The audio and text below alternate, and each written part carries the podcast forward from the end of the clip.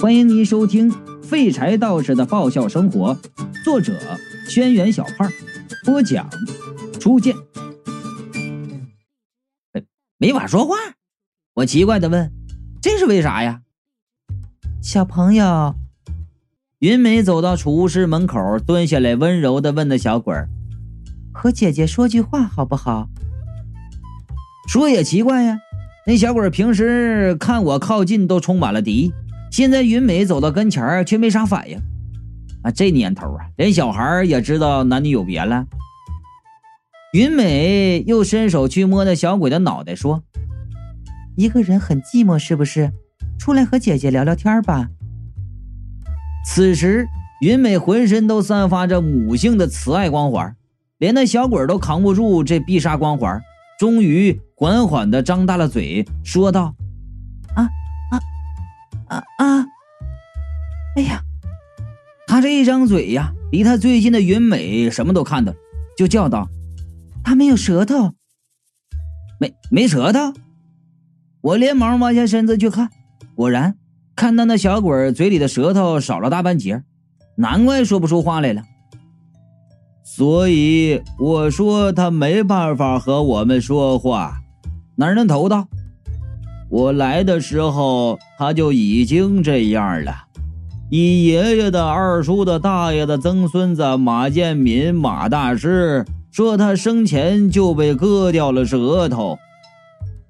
云美流着眼泪掩嘴道：“太残忍了。”三娘也在一旁皱起了眉。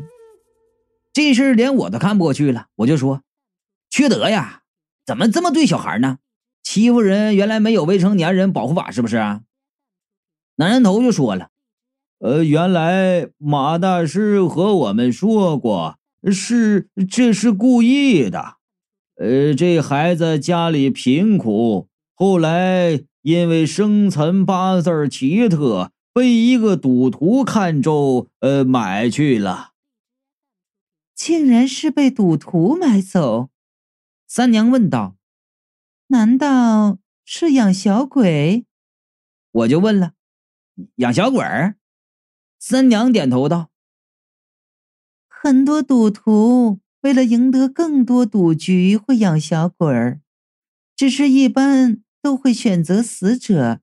有些恶人想拥有法力高强的小鬼，也会不惜把人逼死。”哎，yes。男人头点头道。据说，呃，那个人不知道从何处听来，呃，这小孩哪里都符合要求，呃，只是爱说话，呃，言多必失，容易泄了福气，于是就把他舌头割了。哦，后来又信了旁门左道的话，把他关在黑屋中，终年不见天日。给他吃了三年的素，每日用雨水沐浴，最后融了金水灌进小孩的食道中，活活把这小孩弄死了。愚昧！王亮骂道：“这么过分的事儿也做得出来？”中国古代帝王炼丹，金子是必不可少的一项材料。三娘说。那时候，你们人类觉得贵的东西就是好的。男人头一席话听得我呀心惊胆战，那小鬼儿却面无表情，像是我们谈论什么都和他无关一样。都说这年纪呀，那小孩最脆弱，看来原来那些事儿给他们的心灵造成了很大的阴影啊，所以才造成了孤僻自闭的性格。他这样让云美心疼的不得了。抱着那小鬼就说道：“没事以后姐姐疼你。”其实我也想关心他。呃，这屋里呃就我们两个男的。男人头说：“呃，可是互相交流才能培养感情他没法和我说话，平时也不吭声呃，我们当鬼的本身就很空虚寂寞，时间久了也就习惯了。这不能说话确实是个大问题呀。我正在思索，一眼就瞅见站在旁边的孔婷，一拍大腿就道：“哎，不就是舌头吗？哎，咱资源丰富啊！”孔婷一愣，就说道：“虾米？”我说了：“你那舌头那么长啊，赶快截一段给那小鬼匀点，赶紧的，匀了你说话也就利索了。”孔婷连忙把舌头就卷了起来，拿手就捂着，说道：“呃，不行不行，这个匀不了。”王亮也对我说道：“哎，不行不行，我和孔婷还没有 kiss 过，你把舌头送给了那别人的嘴里，你愿意，我还不愿意。”哎，这家伙，那看起来人模狗样的，说起话来怎么这么下流龌龊呢？我忍不住就骂道：“瞧你那想法，三俗！”小马哥，你别闹了。三娘笑道：“ 就算孔婷取下来，那也不一定能用啊。”那小鬼点点头，又张嘴道：“啊啊啊啊啊！”光啊，我也听不出来啥呀。我就想了，要是想和这小鬼好好相处。哎，得把当初我和那亲戚老头和他交流的方式拿出来呀。孔婷就说了：“那阵子马大师经常在楼上书房看书。”哎呀，那个赌徒听了孔婷这话，铁定是晦气死。以后再遇见养小鬼的，小鬼要是逃不了一死，就干脆全上吊啊，做个大舌头鬼吧。那自己好不了，那赌徒也没法好过。不过孔婷倒是提醒了我，楼上的书房里面说不定会有线索。我连忙上去看，进门了才想起这里面已经没有书了。呃，那是马大师不经常来这边，怕有人偷书。男人头道：“你把书架推开看看。”我把书架挪开一看，哎，书架后面啊。竟然有一层镶在墙里的书架，上面密密麻麻放满了书。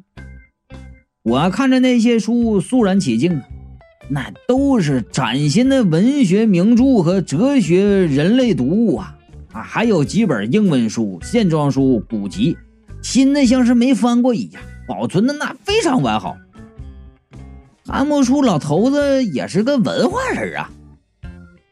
我还怀着崇敬的心情，一边从书架上拿书啊，一边摸索，脑海里突然出现了一个戴着老花镜，在灯光下认真做学问了老头的画面。哎呀，怪不得我这么有文化呢，看来也有点家族遗传的基因呢。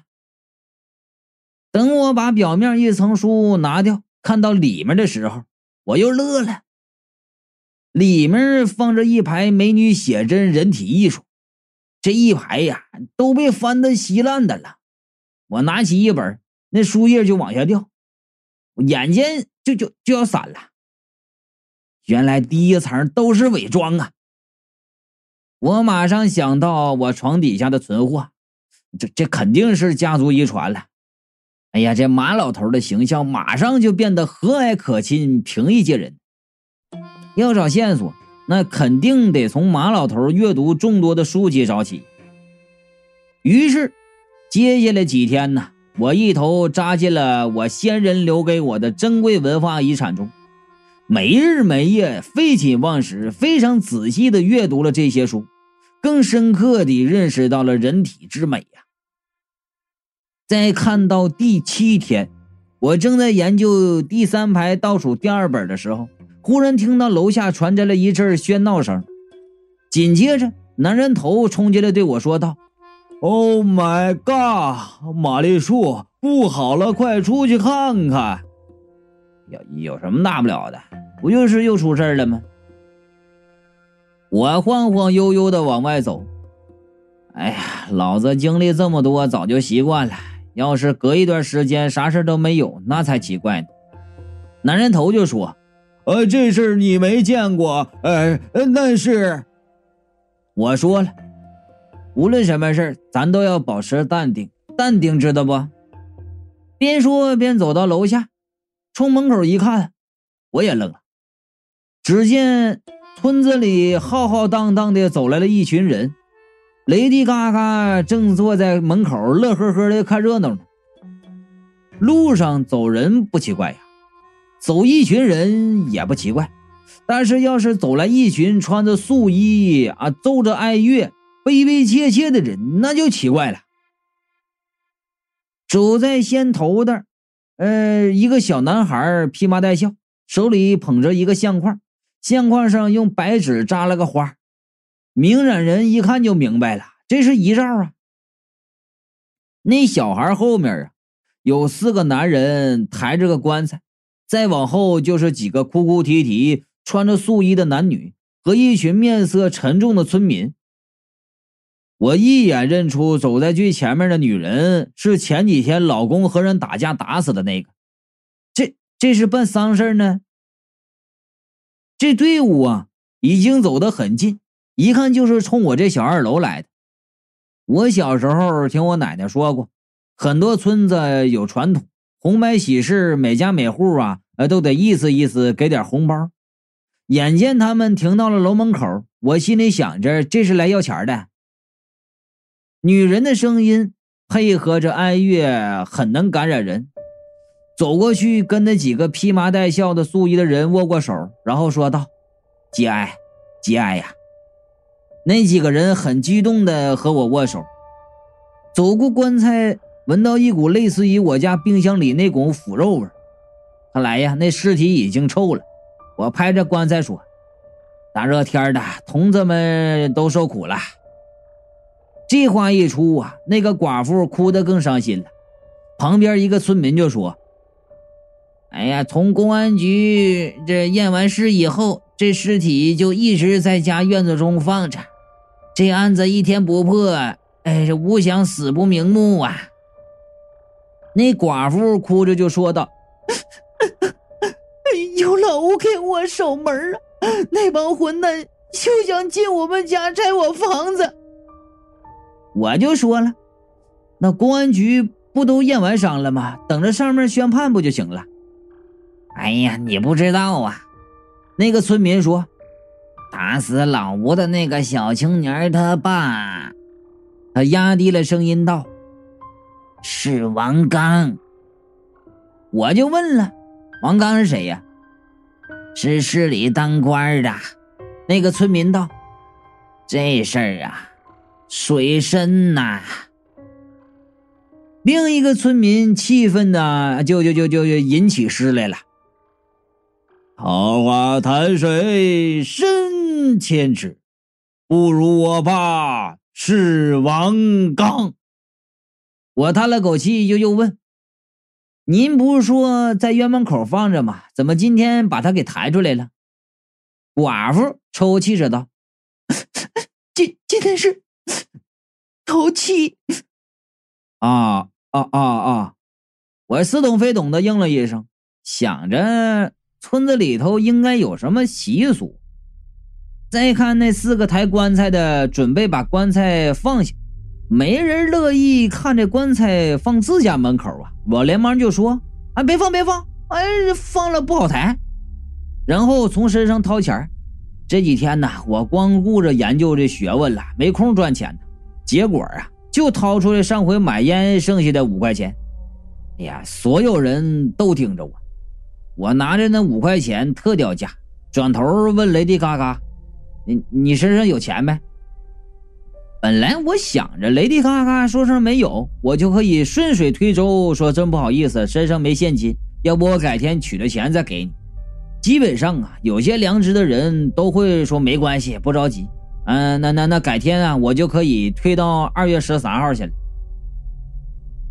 结果呢，没想到雷迪嘎嘎就说：“哎呦，我有钱。”然后一伸手从兜里掏出五张红票子。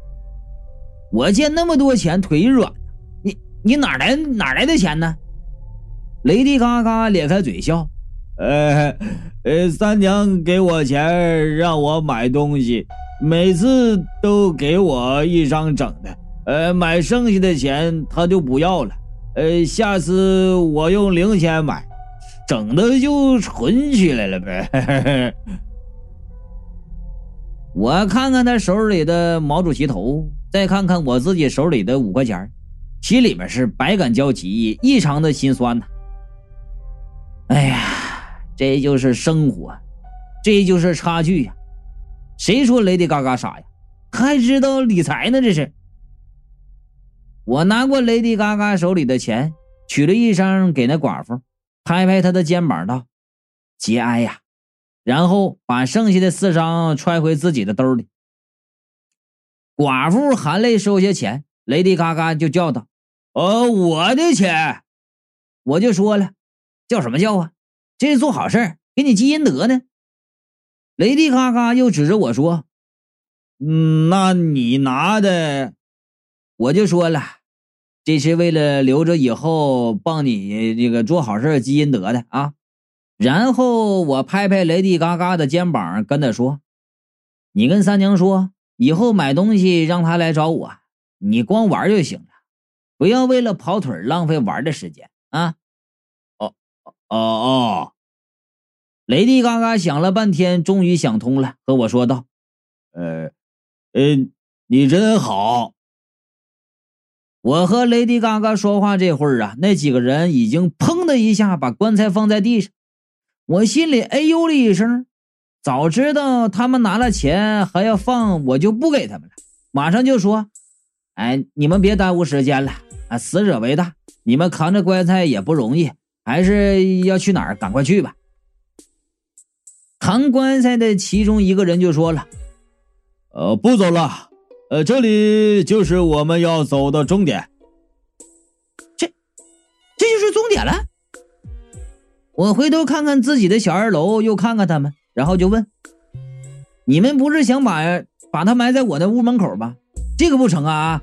现在这这这是我的地盘。”寡妇就哭着道：“不不不不是的。”旁边一个穿着黑衣服的大叔就和我说：“小兄弟，是这样的，呃，今天是我兄弟的头七。”我们能不能把尸体在你们屋里寄存一天呢？这这个荒谬了！